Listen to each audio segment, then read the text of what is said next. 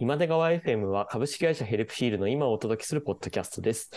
というわけで、えー今日も、えー社内からスペシャルなゲストにお越しいただいています。えークオンさんです。クオンさんどうぞよろしくお願いします。よろしくお願いします。はい。えー早速なんですけれども、えークオンさん、えーデザイナーですよね。そうです。はい。あの 今のままなんですけど、デザイナーではないかなと。UI デザイナーとかの方が適切なんですかね。あの、改めて、はい。なるほど。じゃあ UI デザイナーということで、あの、お越しいただきましたけれども、えー改めてどんなお仕事されてるか簡単に自己紹介も交えて伺ってもよろしいでしょうか？はい。えっと、改めまして、クオンと申します。えっと、開発部に所属するデザイナーということで、今、えっと、主に UI のデザインを、えっと、プロダクトを横断して、えっと、関わったりしています。で、たまにフロントエンドの実装とかも、えっと、やったりしているっていう感じですね。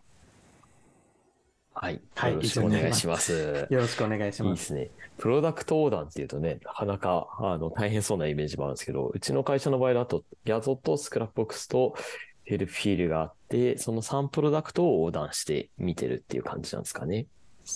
そうですね。で、特に今は、えっと、 Helpfeel うん。と Scrapbox の方に、えーフォーカスしていて、で、さらに言うと、今、あの、もう一人の UI デザイナーのたけるさんが、えっと、育休中なのでえっと、 Scrapbox の方もちょっとお休みして、 Helpfeelの方に全集中みたいな感じですね。おーいいですね。結構ヘルプフィールの UI はどうですか？見ていて。ガバッとした質問ですけれども。やりごたえがある感じですかね。はい、どうぞどうぞ。う伸びしろがああ、るな伸びしろとが、あ、いい表現ですね。Creepy Nuts ですね。はいなるほど。おいいですね。そうですね。まあ結構ね、デザインってなると、なんかその心理的な部分から、もう構造とか、もっと言うと結構コンセプトの部分から入るパターンもあるじゃないですか。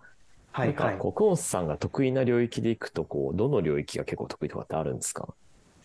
そうですね。えっと、UI デザインに関して言うと、えっと、まあ、ざっくりこういう機能が欲しうんいだったりとか、はい。まあ、こういう要望があるっていうふわっとした段階が、うんうんうんえっと、まあ、う PDM んうん。だったりだとか、えっとはい。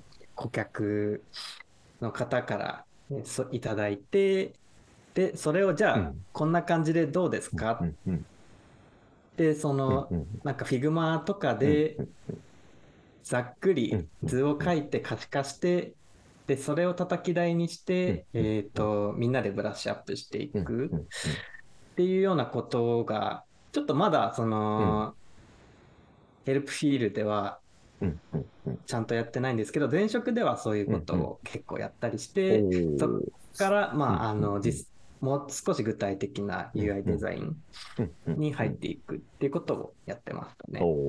前職もウェブサービスの会社ですもんね。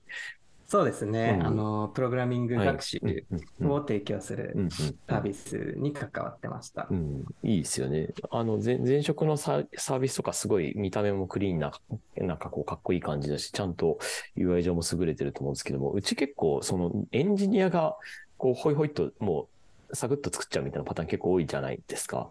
はい。で、結構デザイナーの方にこう、あの、前段階で絶対入ってもらうとか、そういうフローまだ確定してないと思っていて、なんかあのあたりってやっぱりこう、本当は結構、ま、巻き込んでほしいな、みたいなのとかってデザイナー目線だとあったりするんですかね？そうですね。実際そこが今ちょっと自分の中でどう。えっと、巻き込んでもらおうかみたいなのを考えてるうんところなんですけど、うんうんうん。あそそうなんやっぱ前職との大きな違いはいうんうんが、うんエンジニアがなんか全部作れちゃうっていうところうん。ですよね。そのうん UI の設計までできるエンジニアってすごく希少だと思うんですけど。そうですね。逆に言うと、こう、UI の設計だけ考え続けたデザイナーと比べると、やっぱりその、ね、プログラミングの学習に割く部分と、デザインの学習に割く部分との配分の問題とかもあると思うので、なんかこうんうんうんう、デザイナー100としたときに、どうしても100超えまで行くのはかなり大変だと思うので、なんかそういうところのなんかもう一段階グレードアップしたいみたいなところは、やっぱりエンジニアチームの中でもありそうですしね。うんうんうん。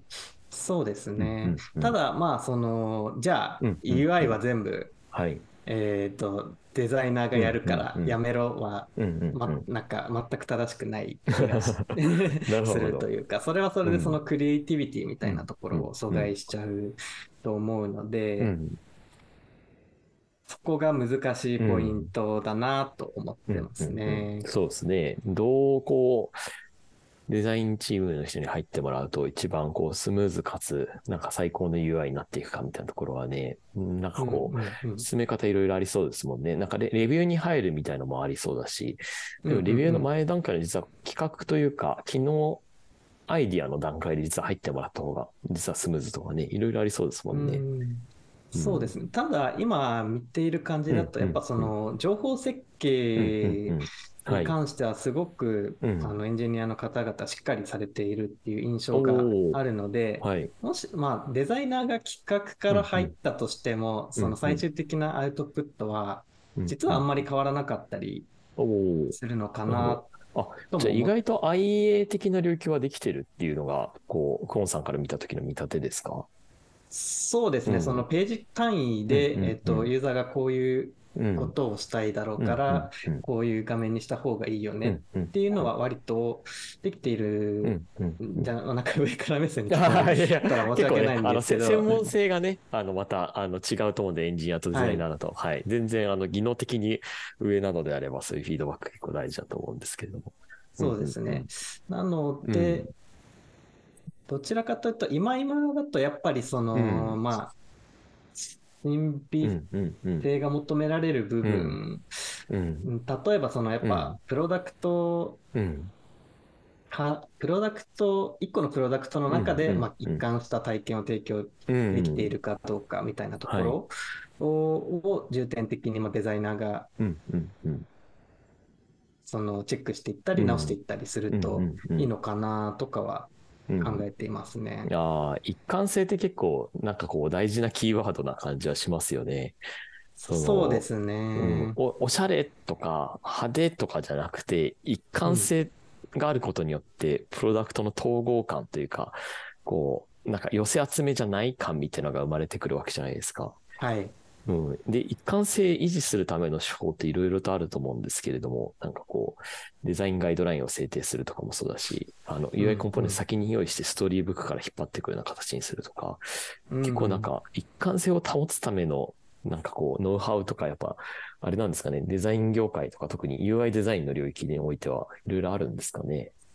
そうですね。まさに今、うんうんえっと、みん、誰も彼も口にするのが、やっぱうんうんデザインシステムをやっていこうねっていう、デザインシステム出た。はい。いいですね。各社作ってるところもあるしっていう感じですよね。そうですね。やっぱり日本の会社だと、スマート HR さんはいだとかがやっぱりすごくしっかりと作られていて、まあ実際、あの、まあ、オープンにうんそのドキュメントだったりとか、そのストーリーブックとかが公開されているのでまあ、どうどうやって作っているんだろううんって見に行くことは結構多いですね。おーいいですね。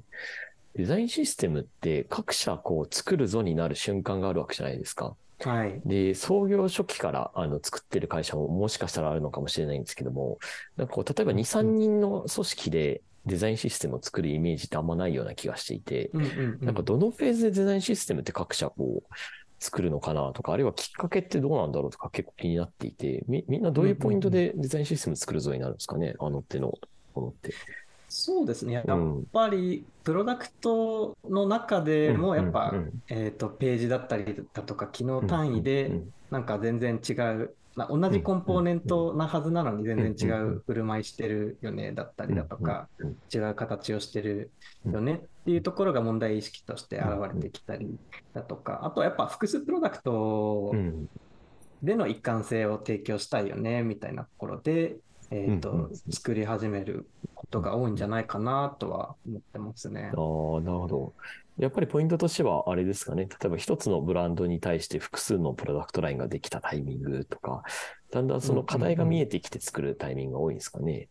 そうですね、うん最近の新規サービスだともうはいそのデザインシステムうんの認知度みたいなところがすごく上がってると思うので、最初期から構築していくみたいなケースは多いと思うんですけど、まあ、既存のサービスだとやっぱないところから徐々にそのデザインシステムに置換していくってことを、まあ、皆さんなんかハックしながら頑張ってらっしゃるんじゃないかなとは思ってますね。移行とかはね、すごい大変そうですよね。あの、ね、一画面だけそのシステムに移行済みでもなんかおかしくなっちゃうし、かといって全部一気にやるぞだともうしばらくそこの開発止めちゃうんだっけとか、なんか結構議論がね、多そうですしね。うん、だし、一気にフルリニューアルして、うん、なんか顧客の方からしたら全くなんぞやみたいな、体験変わりすぎて、全く使えなくなるみたいなことも起きたりすると思うので。うん、バランスは難しいですね、うん。う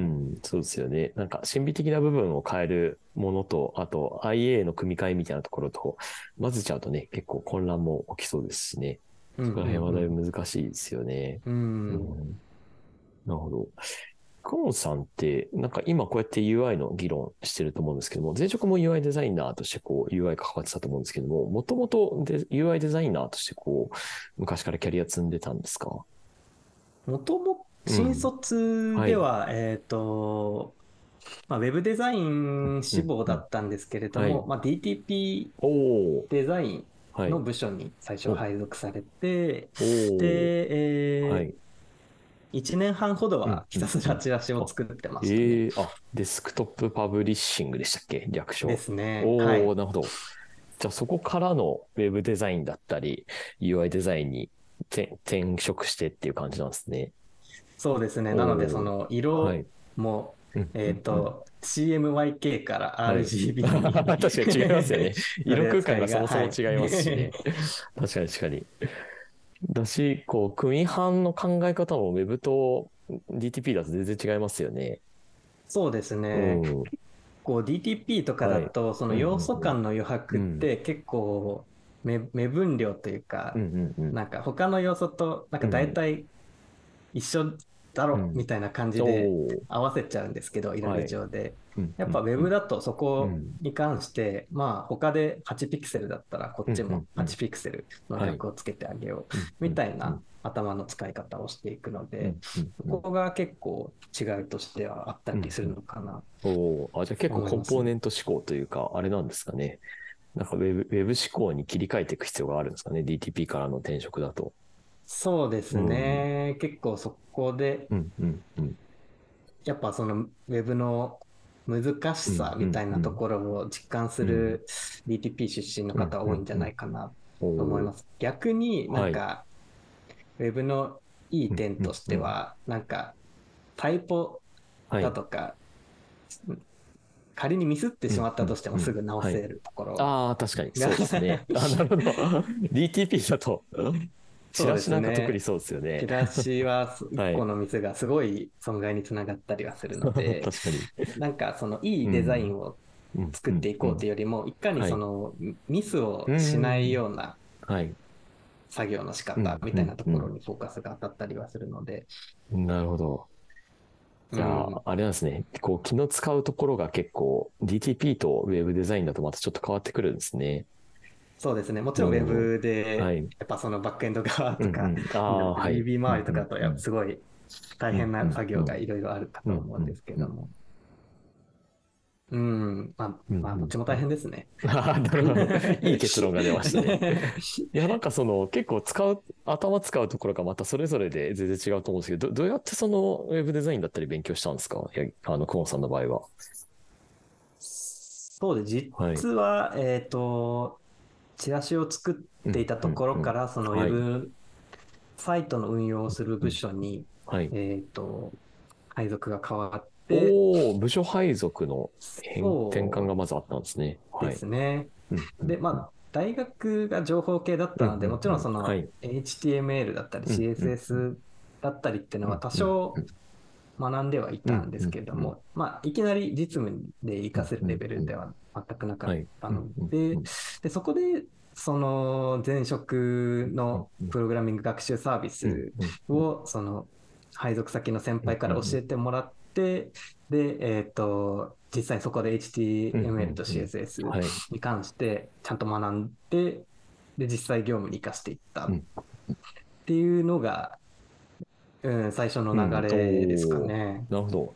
あ、じゃあ結構そのプログラミングサービスのおかげで、あれなんですね。プログラミング学習サービスのおかげで今が、今のクオンさんがあるっていうところも結構あるんですね。過言で過はない。言ではない。いい話ですね。はい。なるほど。いや、なんか実際それで学んで、あ、で、そそのプログラミングサービスに、あれですね、学習サービスに転職して、で、今そうちの会社に転職していただいたと思うんですけども、なんかその、結構その、自分がユーザーだったっていうのは、こう、大きい動機にはなるじゃないですか、転職の。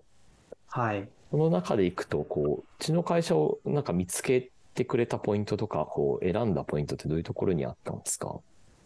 そうですね。うん。えっと、その前職で5年ぐらい働はいい。ていてで、すごくやりがいは感じていったんですけれども、はい。一方で、その、当初のその自分がユーザーだった時の感覚をはい。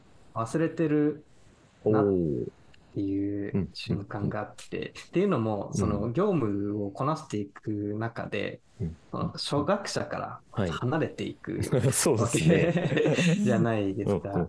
確かに。そうすると、うんその自分のサービスを触らなくなるんですようんね。なるほど。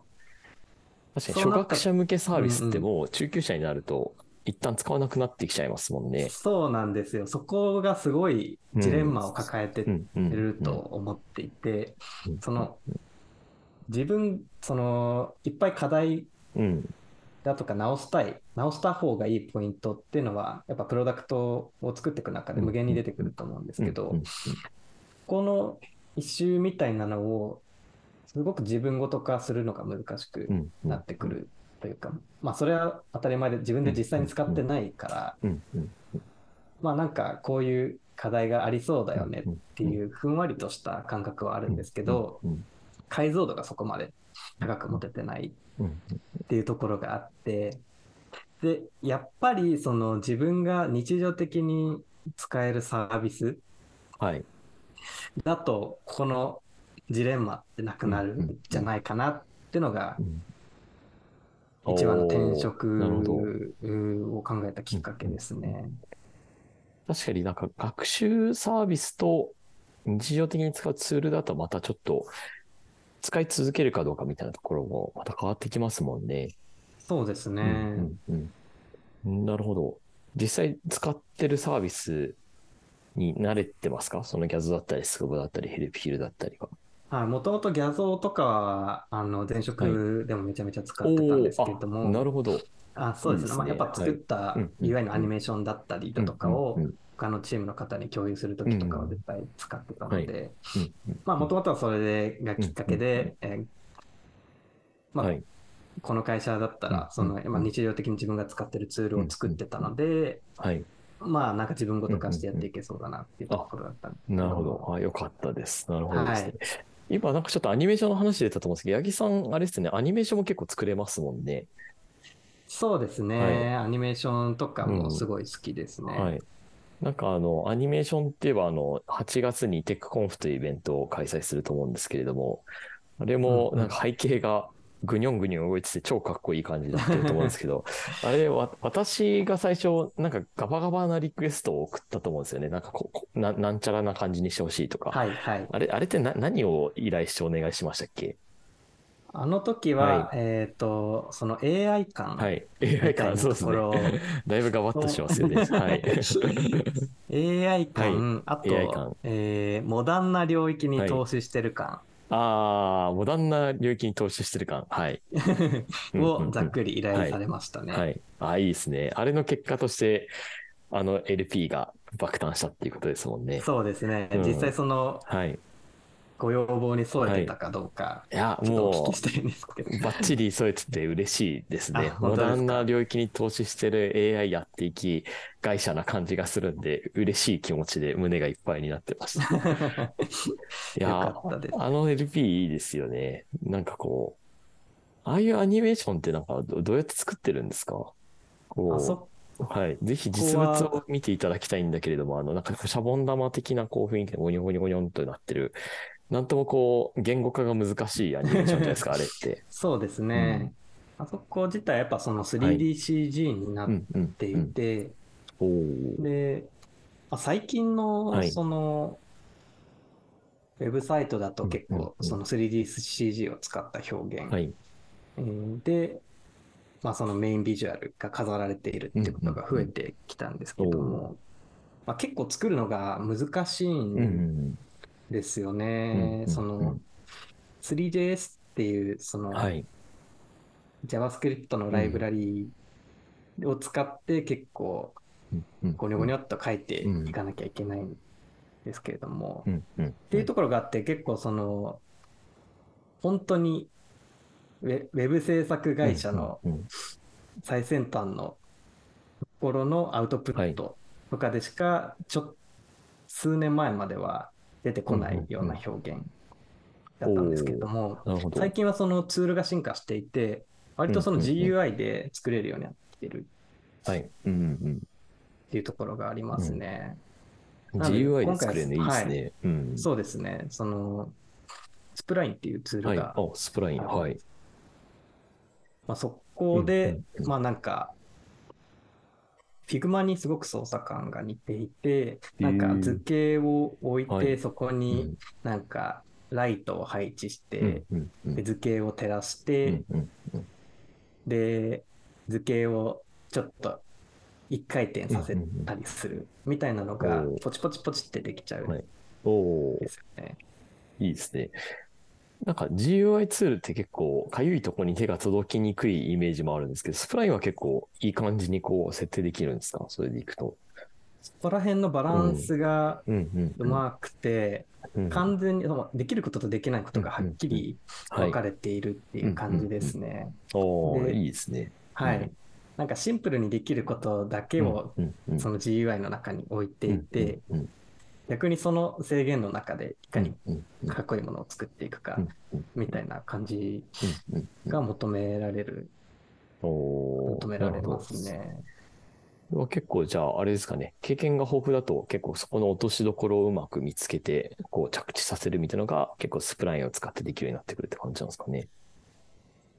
そうですね。うん。ただその完成形が最初から頭に浮かんでいるというよりは、はい。なんか作りながら降りてくるのを待つというか神頼みするみたいな側面も結構ありますね。はい、ああ、結構ツールって、その、なんか着地に最速でいくためのツールと、なんか手に馴染んで、なんか組み立てる過程そのものを、なんか大事にできるツールってあるじゃないですか。はいはいなんかはい試行錯誤のためのツールというか、うん。なんか前者のその着地最速系だとなんかこう、なんだろうな、こう、例えば難しいんですけど、こうた例えば、えっ、と、全然最速ではないんだけど、3D プリンターとかってもうゴールがあってそこに自動でわーっと出力していくものなんで、なんかあれはなんかこう、ポイントポイントで試行錯誤はできるものの、基本はもう完成形を作り立てるためのもので、なんかこう、例えば紙粘土って、なんかこう、組み合わせてごちゃごちゃいじって、で、なんか、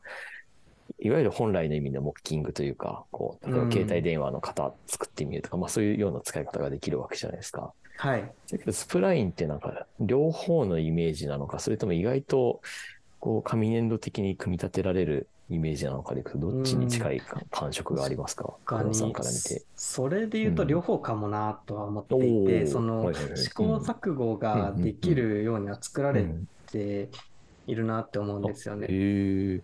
そのはい。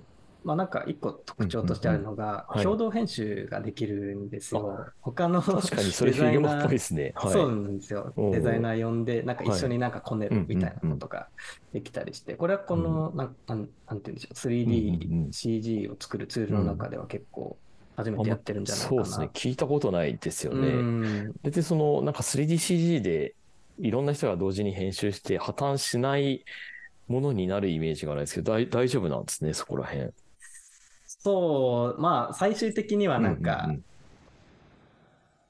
なんていうんでしょう、その、はい。し主体的に作ってる人が、うん、うんそのアイディアを選択してうん。まとめていくみたいな作業をしなきゃいけないのかうん。なと思うんですけど、うん。まあそういう、なんだろう、みんなで試行錯誤する余地があるっていう点もあるし、うんあとはその、エクスポート機能っていうのがすごくうんうん充実していて、うんなんか作ったものをそのままウェブサイトにコピペで埋め込めちゃうんですよね。へえ。それは結構綺麗な HTML として出てくる感じなんですか、JS と。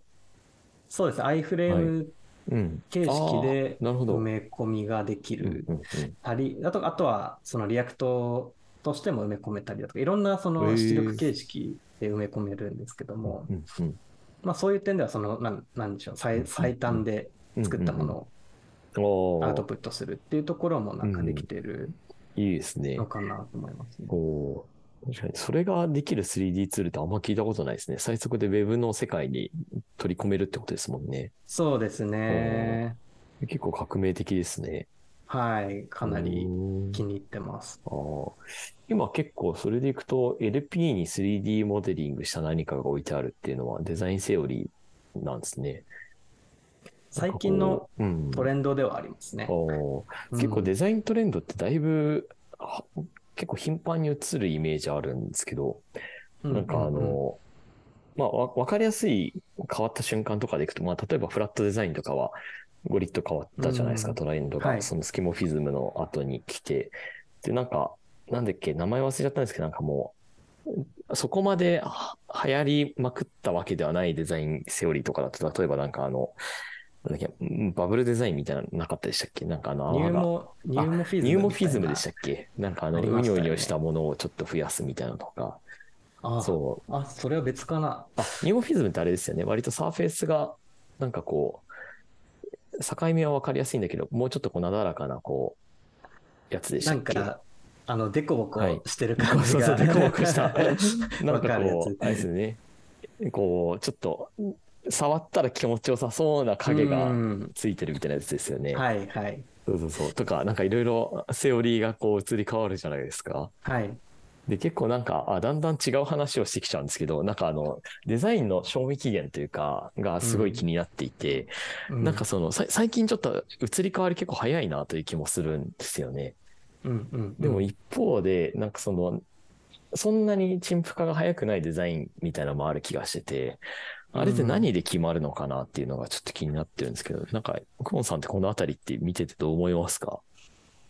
そうですね。ちょっとまあ、ビジュアルデザインと UI デザインで、はい。えっと、分けて話したいんですけれども、うんうんうん UI デザインに関しては、割とその、やっぱり色、色味。がどんどん消えていってる。はありますね。うんうんうん。それは無彩色の方が UI デザイン上優先される感じになってきてるってことですか？そうですね。うん。っていうよりは、そのうん。UI に色がついてる必要性ってないよね、うん。みたいなのが。なんか、風潮として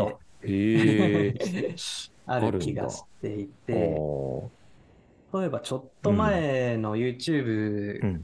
のアプリのデザインとかだと、なんかヘッダーとかが赤かった気が、するんですよね。で、ブランドカラーの赤うん。っっていうところでうん。赤かったと思うんですけど、最近はうん。その、まあ、色がついてなくて、まあ、ダークモードなのか、普通のはいモードなのかうん。に合わせて色が変わるうんような状態になっていて、うん。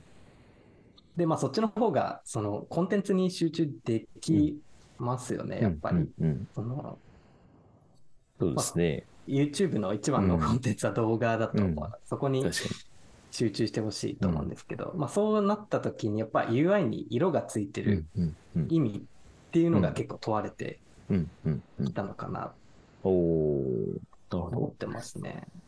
なんかファッションとかも、なんかこう、昭和何年代とかだとみんな派手派手な服だったけど、なんか、最近もうモモノクロな人が多いみたいな話もありますよね。なんか街歩いてると、白黒な人が多くてみたいな。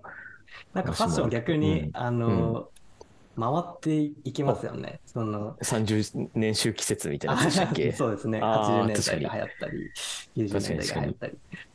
今、モノクロからまた、あれなんですかね？華やかさに取り戻しつつあるんですかね？かもしれないですね。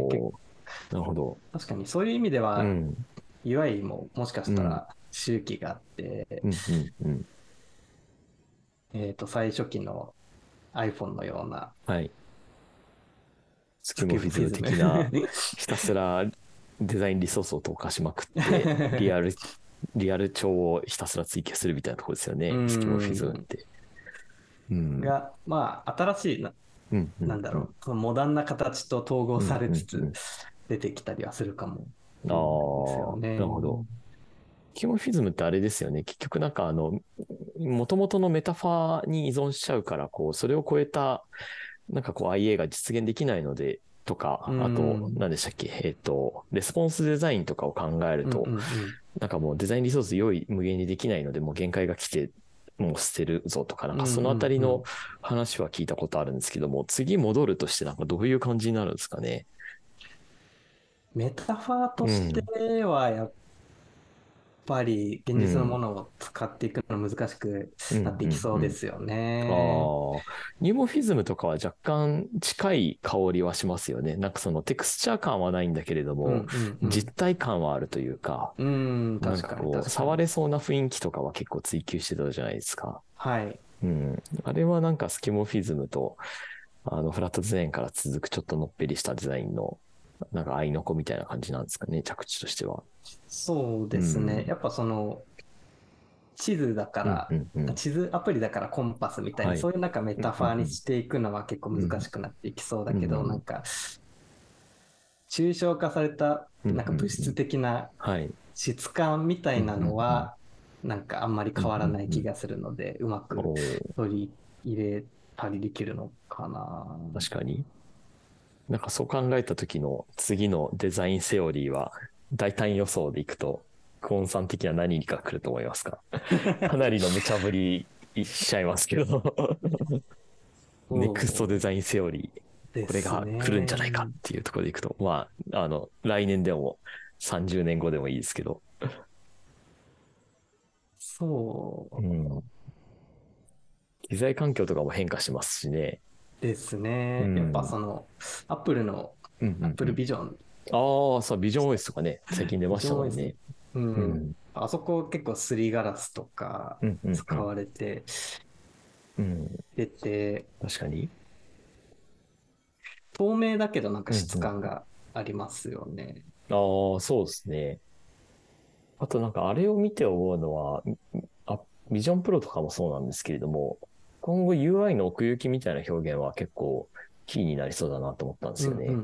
なんかあのかに確かに。95年、Windows 95ぐらいの時代から昔からこうデスクトップを 3D にするっていうフリーソフトなりシェアウェアなりはずっとあったんですよね。うんうん、で、大体使い始めは面白いんだけど、大体使わなくなるっていうのが定番で、でなんでかっていうと 2D の GUI 上で 3D にする意味が全くないっていうのがそもそもの、なんていうか問題点で、なんかウウィンドウを本当に壁側に立てたりとか、なんかアイコンをスタックしたりとかいろいろできるんだけど、大体の取り組み失敗していて、で、ここへ来て、なんかあの、グラスをかけるということは、なんか 3D であることの必然性が出てきたじゃないですか。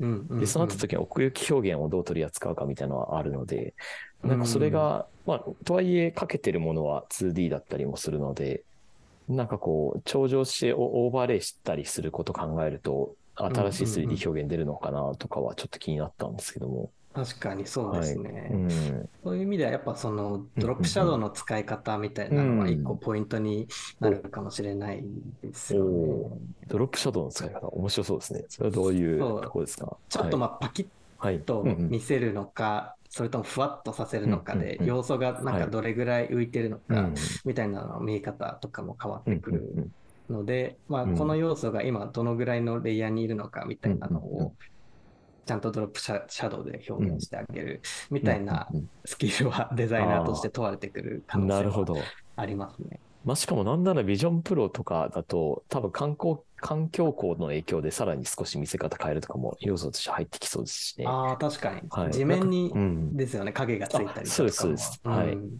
なんかこう日中の日差しの強い環境でのなんか影のつけ方が、あの夜と同じだともう多分相当悪い意味で浮いて見えると思うんですよね。おかしく見える気がしてて、うんうん少し馴染ませるとかなってくると、なんかデザインのなんかこう考え方が、よりなんかこうインインタラクティブさの追求というか、ちょっとプログラミングと少し境目がなくなってくるところがありそうだなと思っていて、うんなんかこう、たけるさんもクオンさんも、プログラミングできるじゃないですか。そのフロントの部分とかは特に。だからなんかそういうデザイナーのが求められる具合がますます求められてくるんじゃないかとかは、結構私勝手に思っていて、うんうん。なんか何の話でしたっけ？まあなんかその未来の、結局私なんかベラベラ喋っちゃったんですけど、なんかそのあたりの、まあでもあれですね、ドロップシャドウ一つとってもそういうね、議論とかあるから面白いですよね。そうですね。うん、うんちょっとこのあたり深掘りしてまだまだ聞きたいんですけども、普通に時間オーバーしたまま喋り続けちゃいまして、あの、こういう感じでですね、日常的にも議論できればと思ってるんですけれども、最後に、あの、これを聞いていただいているデザイナーの方もいらっしゃるかと思いますし、あるいは、あの、入社する検討まではいかないんだけども、あの、聞いていただいている方もいらっしゃると思うので、ぜひコーンさんから一言最後に聞いていただいている方にメッセージいただいてもよろしいでしょうか。はい。えっと、まあ、あの、今、秋山さんとお話ししたように、割とその UI だったりとか、デザインに関してすごく関心のある方が多い会社なので、まあ、デザイナーとして働くのはすごく楽しいです。で、まあ、UI、一応肩書きとしては UI デザイナーなんですけども、まあ、今回のように、テクコンフの LP のビジュアルデザインだとかをやらせていただいたりだとか、まあ、何でもやりたいことは幅広くやらせてもらえる会社でもあるので、まあ、ぜひ、その、デザインが好きな方、おすすめです。はい、以上です。はい、ありがとうございます。というわけで、えー、今日はですね、スペシャルなゲスト、コンさんにお越しいただきました。コンさんどうもありがとうございました。ありがとうございました。はい。それではここで、えー、一旦お知らせを挟みます。えー、ヘルフィールテックコンフ2023サマーを、えー、今度ですね、えー、8月の20日日曜日に、えー、開催します。場所は東京赤坂インターシティコンファレンスという場所でして、えー、当社のですね、各プロダクトにおけるプロダクト開発の話ですとか、技術領域の取り組みについて、えー、お伝えできればと思っております。開発者やえー、今日の、えー、クオンさんのようにですね、デザイナーの方を対象としたカンファレンスです。で、えー、去年、一昨年と、えー、オンラインで今まで開催してきたんですが、ついに満を持してオフライン開催ということで、ぜひ、えー、会場にお越しいただければと思います。えー、詳しくは、えー、 Helpfeel Developers Blog ですとか、 Helpfeel Tech Conf の、えー、公式サイトがですね、まさにクオンさんが今日作っていただいた部分でもあるんですけども、えー、取り上げてますので、ぜひそちらもご覧ください。URL は techconf.helpfeel.com、techconf.helpfeel.com です。ぜひご確認ください。はい。えー、それでは最後に、えー、締めたいと思います。今出川 FM は過去の全エピソードも Spotify や Apple Music などでお聞きいただけます。ぜひ感想もお待ちしています。Twitter でハッシュタグ、シャープ今出川 FM で投稿してください。ではまた次回もお楽しみに。バイバイ。